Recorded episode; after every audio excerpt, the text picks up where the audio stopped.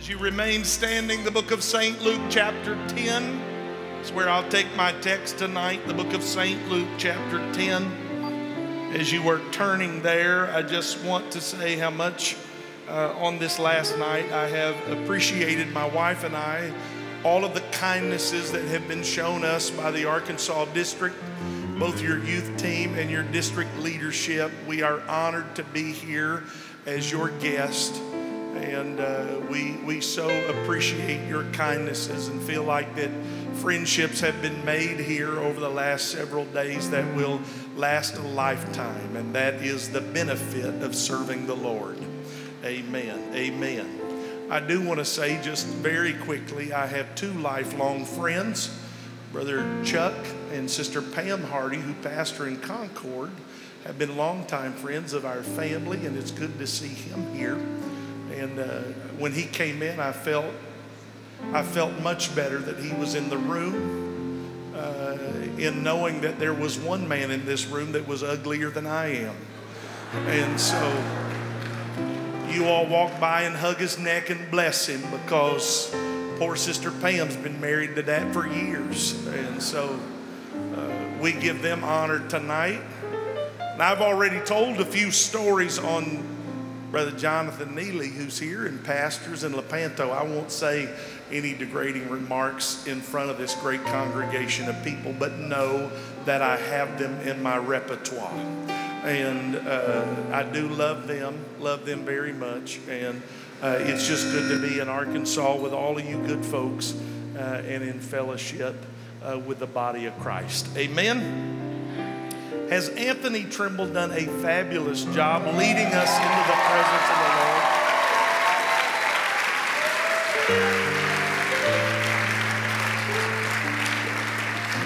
I don't know if y'all know this or not, but that song he just sang before I preached is his. He wrote it, and uh, it's going to be on an album that's coming out soon. And so you'll want to buy that. He, he's not paying me to say this. He didn't even know I was going to. But he's going to appreciate it when the money starts rolling in from all of you good Arkansas folks. Amen.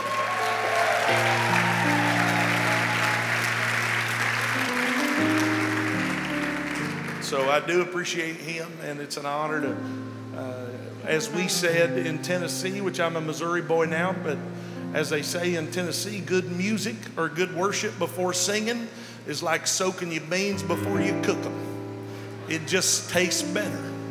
And so it prepares the way. The book of St. Luke, chapter 10, and verse number 38 is where I'll begin reading. Now it came to pass as they went that he, being Jesus, entered into a certain village, and a certain woman named Martha received him into her house.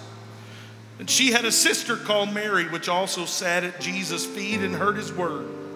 But Martha was cumbered. Everybody say cumbered. But Martha was cumbered. That word means distracted. Martha was distracted about much serving. Came to him and said, Lord, dost thou not care that my sister hath left me to serve alone?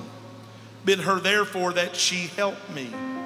And Jesus answered and said unto her, Martha, Martha, thou art careful and troubled about many things but one thing is needful, and Mary hath chosen that good part which shall not be taken away from her. But Mary hath chosen that good part which shall not be taken away from her. I want to preach for just a few moments by the help of the Lord. Pardon me, Martha.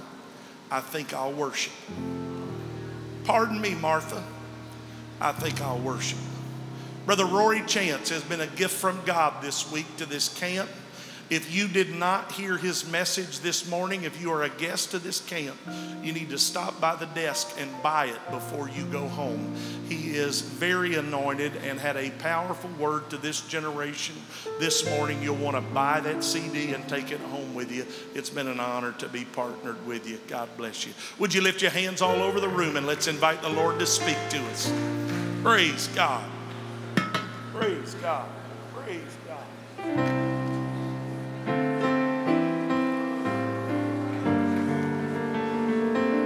Praise God. Praise God.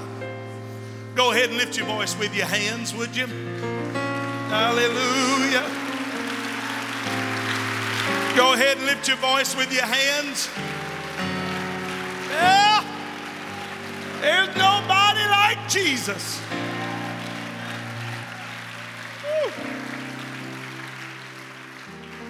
I'm not going to preach long if you'll preach with me. But if you don't preach with me, as you have seen the last several nights, I can go a long time. Praise God. You can be seated. Jesus is in the home of a family that he is quite familiar with. In fact, it is this home that is the shelter of one Lazarus, who is the friend of Jesus. In fact, the Bible, the Bible says that it is at the sarcophagus of Lazarus that Jesus begins to weep. There is a kinsmanship that is between Jesus and this family. He is quite familiar with this familial unit. It is clear that Martha has intentions of making sure that everything is perfect for the arrival of Jesus. I don't know if your family is like this. I'm going to just make a, a, parenthetical statement here, a piece of advice, if you will, for every young man in this room. And that is that you never get to have your own home. You leave one woman's house and you go to another woman's house. If we were in Kansas City tonight together and we were fellowshipping early on in my marriage, I would have just invited you to come over, Brother Ison. Just come on by the house.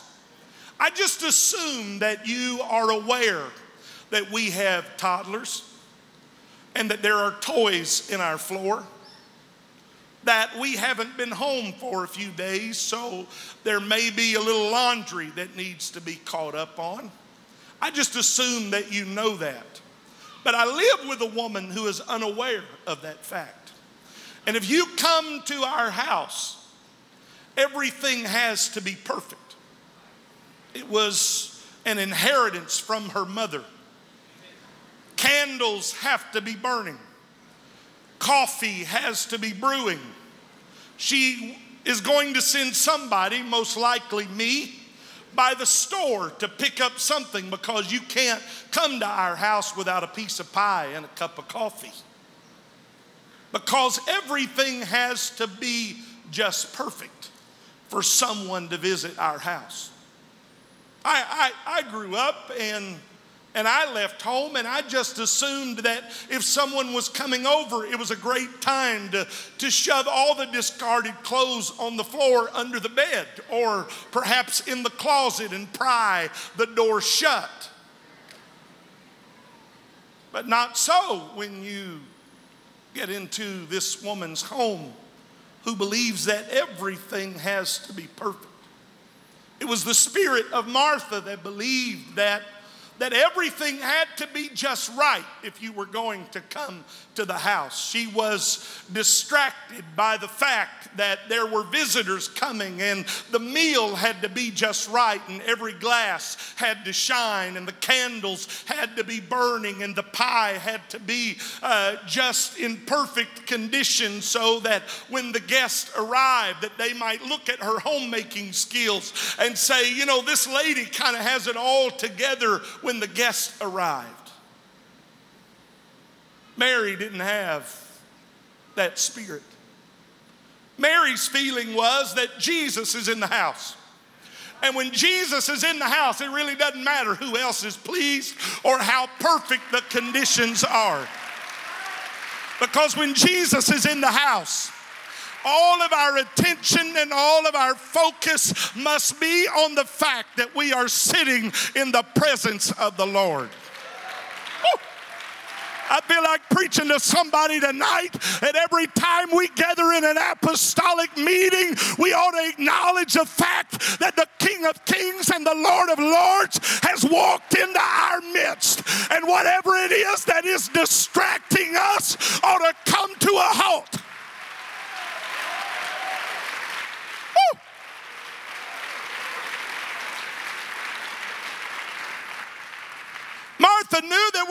Worship the Lord when He's in the house. David kind of put it like this when he said, If you need a reason to praise him, remember this He forgiveth all our iniquities, He healeth all our diseases, He redeemed me from destruction, He satisfied me with good things. The Lord is merciful and gracious, slow to anger, and plenteous in mercy. If you're looking for a reason to celebrate Jesus tonight, how about this? I was lost, but He redeemed me with the word of my testimony and the blood of the Lamb. How about the fact I was sick in my body, but He healeth all our diseases? Woo!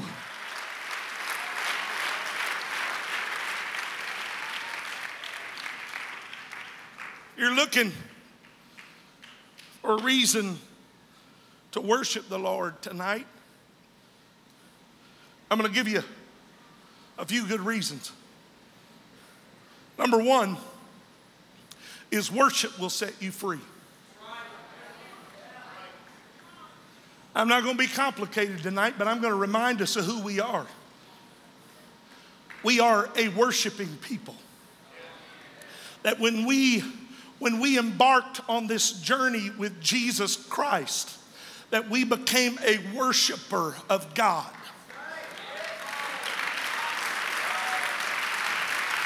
Look at your neighbor and say, I'm a worshiper. Let me help somebody. Worship is not cultural, it's biblical.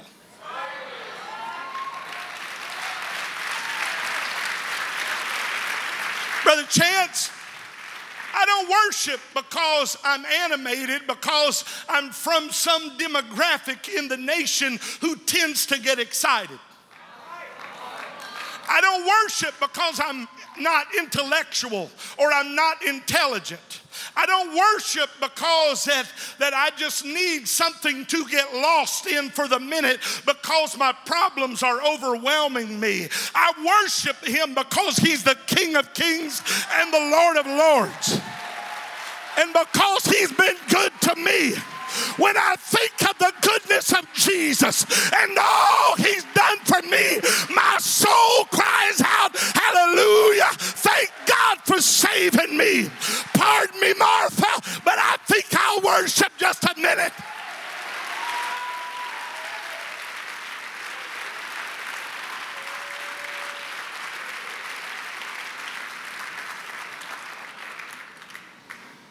There are seven words I'm going to spare you the details because I'm not going to go long. Seven words in the Bible that define worship.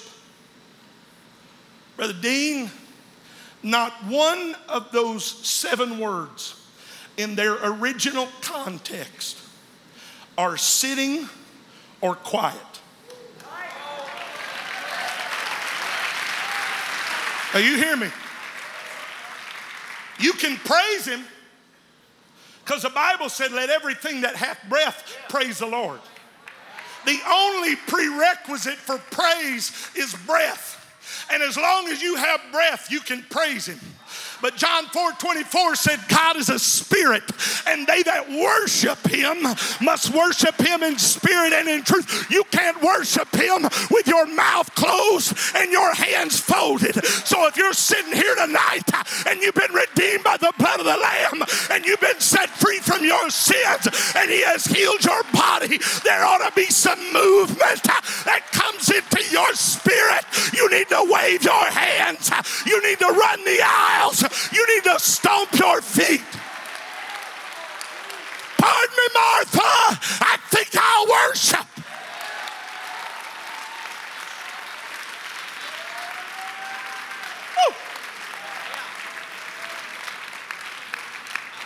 Your worship, your worship will set you free. I'm going to throw this out there for you. I'm not going to tell you where it was. And I went to a camp, Brother Giroux. And I went to the corner of that camp. And I put my face in the carpet and I begged God to give us back our apostolic worship. we had turned to alternative methods for trying to bring in or manufacture the presence of the Lord. We can't sing their songs, we can't do their dances, and we can't manufacture the presence of the Lord.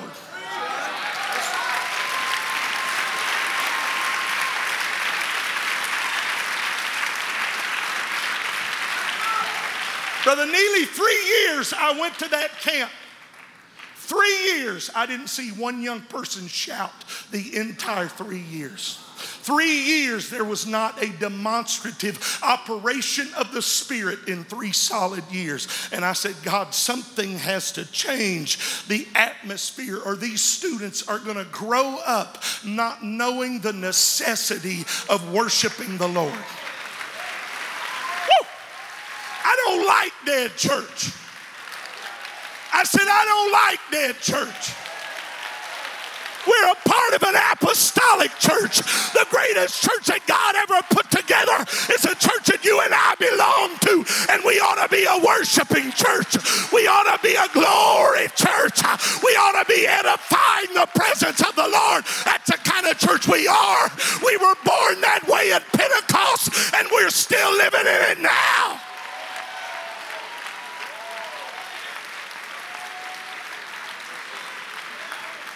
Brother Ison, we're not that sophisticated. Now, we're not fools. No. We're educated. We can, we can say big words. We're fairly intellectual. But worship's not cultural, it's biblical. Worship will set you free. I said, worship will set you free. Oh. Matthew 16, Bible said Paul and Silas are in prison. Now they're just not in prison. I may go longer than 25 minutes. Paul and Silas are in prison. In fact, they're on death row, if you will. They've been beaten, sitting in puddles of their own blood. If you read what's going on, they're actually being tortured. Because the bonds that they are bound in literally stretch their arms from their feet They've been whipped and they're bleeding and they're being tortured. And if that's not enough, they don't do this in the outside of the prison, they do it in the innermost part of the prison where there's no light. And in the middle of darkness, in the middle of torture, in the middle of chains and bonds, Paul looks at Silas and says, We might as well sing. That's what it said. Hear me. Some of you come from torture. You don't feel like there's any light in your life. You feel like the struggle is more than you can bear. You don't feel like you can even see the daylight from where you are. But you ought to just look over at your neighbor and say, in the middle of my darkest hour, in the middle of the torture, in the middle of the pain, in the middle of the struggle, why don't we just sing a song? He set me free. He set me free. He broke the bonds. I don't know what he's saying, but the Bible said it resonated with heaven and there began to be an earthquake. And everyone's bands were loosed.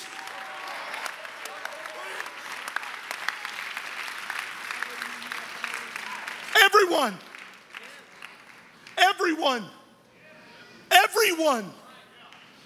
Not just Paul and Silas, not just the apostolic folks, not just the ones that were that were praising him, but every prisoner that showed up that day, every drug addict in every cell, every rapist, every murderer, every sinner in that prison looked up.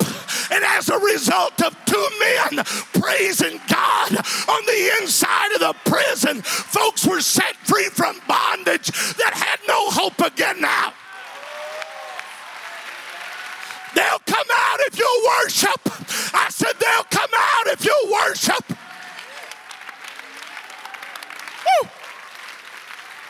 That drug addict in your city, you know what he needs? He needs a worshiping church. He needs to show up on Sunday morning and somebody say it may be dark, it may be.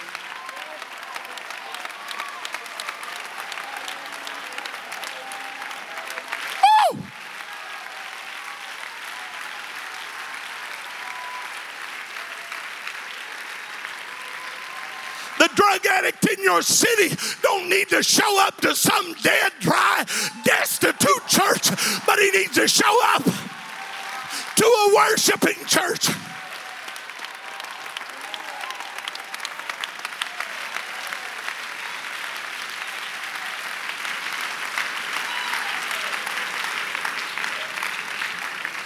I taught school. I taught school with this lady in Nashville, Tennessee. She came down to my room one day and she said, Mr. Huckaby, she said, Are you a Pentecostal? I said, I am. She said, Do you go to one of those churches where they speak in tongues? I said, I do. She said,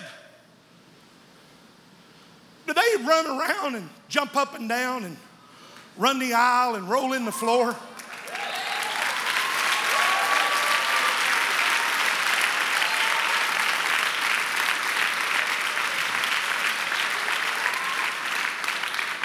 I said, Yeah, on occasion we do. She said, I've even heard. Hey, y'all go to one of those churches where somebody will speak in tongues on the other side of the building somebody on the other side of your church will say what that person said. I said, It does happen.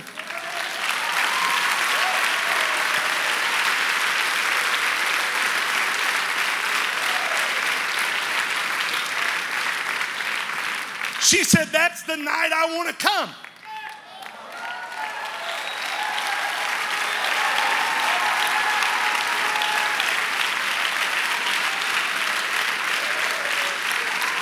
I said, On what night?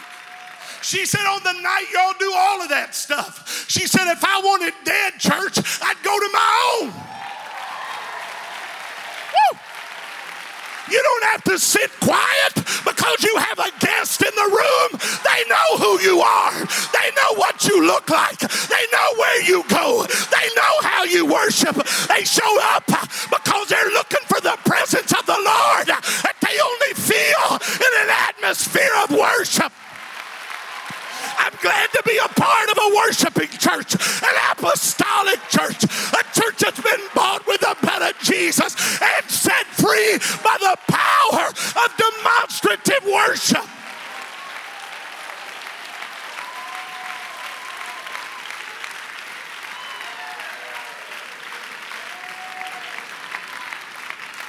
Just keep standing. Give me a minute.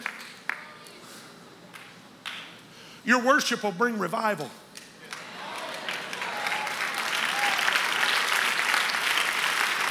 You hear me? Folks can get the Holy Ghost in an atmosphere like this.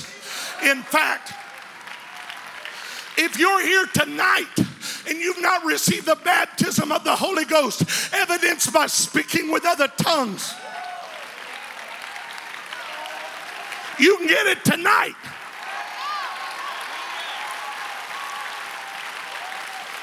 All you have to do is lift your hands and begin to worship the Lord. come on, pardon me, Martha. I think I'll worship. Worship will bring revival to your church, it'll bring revival to your youth group. Yeah. Yeah.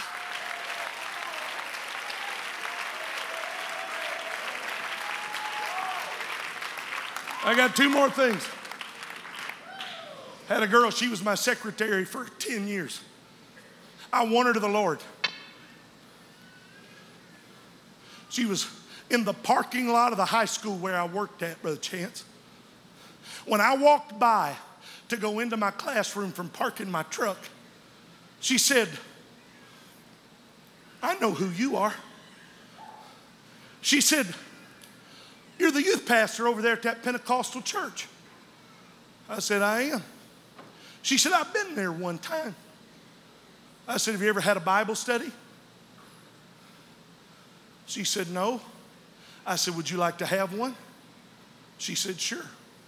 Tuesday night, she showed up to our church. Natalie and I gave her a Bible study.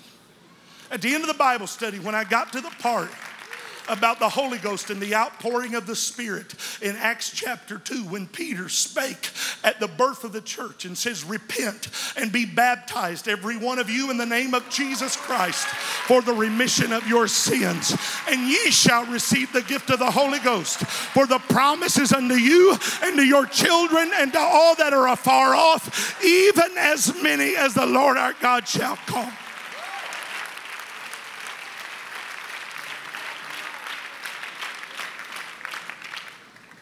When I told her that, she just looked across the table and she said, I need that, don't I? I said, You do. It just so happened that night. They had a home Bible study seminar going on in the sanctuary. We were late. We got in right at the end, but the musicians went up and got on the platform, and there was a tremendous response in worship. People just started raising their hands and calling on the Lord, and the Holy Ghost just moved into that auditorium.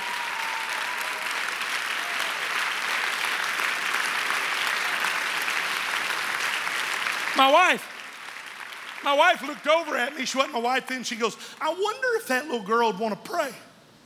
I said, I don't know, but I'm about to find out. I stepped across the aisle. I took her by the hand. I led her to the altar. She lifted her hands, and the vice president of Federal Express's daughter lifted her hands and began to speak with tongues as the Spirit gave the utterance.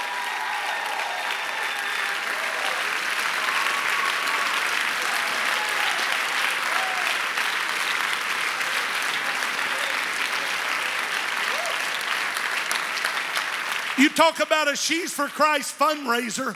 That year, that girl had been in and out of rehab three times for drug addiction. That year, her dad wrote me a $4,000 check to the youth department. And when, I, when they put the check in my hand, I just looked back at Whitney and I said, It's a whole lot cheaper than rehab, isn't it?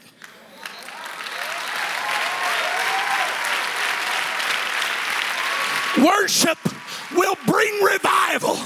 If you want your youth group to grow, if you want your church to grow, don't be a dead church.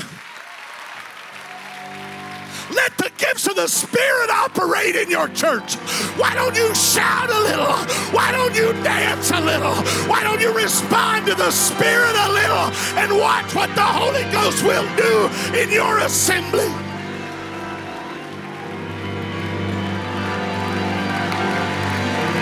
Hear me? Hear me? I conclude with this. She was an aged woman. Her pastor came to her house. When he came to her house, he knew that she was dying she began to describe to him all of the things that she wanted at her funeral service. They talked about the eulogy.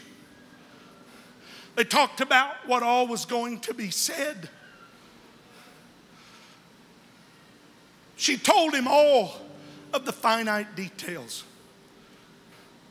She said, Pastor, when I die, I want you to put a Bible in my left hand. He said, Yes, ma'am. When he turned to walk out the door, she said, One more thing, preacher.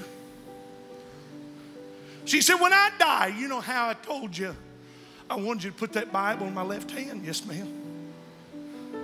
She said, I want you to put a fork in my right hand. Well, she didn't look like me, so it puzzled him.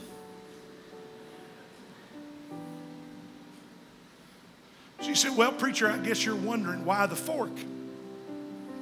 He said, Yes, ma'am. She said, I'll tell you why. She said, Because I've never been a part of a meal at our church. That when the ladies or whomever is responsible comes by to clear away the table, that they don't say, Hold on to your fork.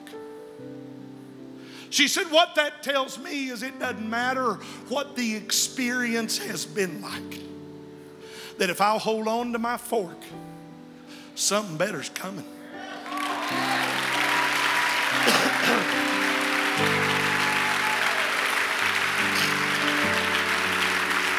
she said, So Brother John, when they file by my casket and say, What's with the fork? You just tell them, Hold on, because the best is yet to come. Hear me. If you need a reason to rejoice, Luke 10 20 says, Rejoice not that the spirits are subject to you, but that your name is written in the Lamb's book of life. I'm going to heaven. I'm going to heaven. I'm going to heaven. You ought to shout because there are walls of jasper and there are gates of pearl and there is a crystal river that flows through that city and there is neither need of the sun nor the moon for the Lamb which sits on the throne is the light thereof. Rejoice! I'm going to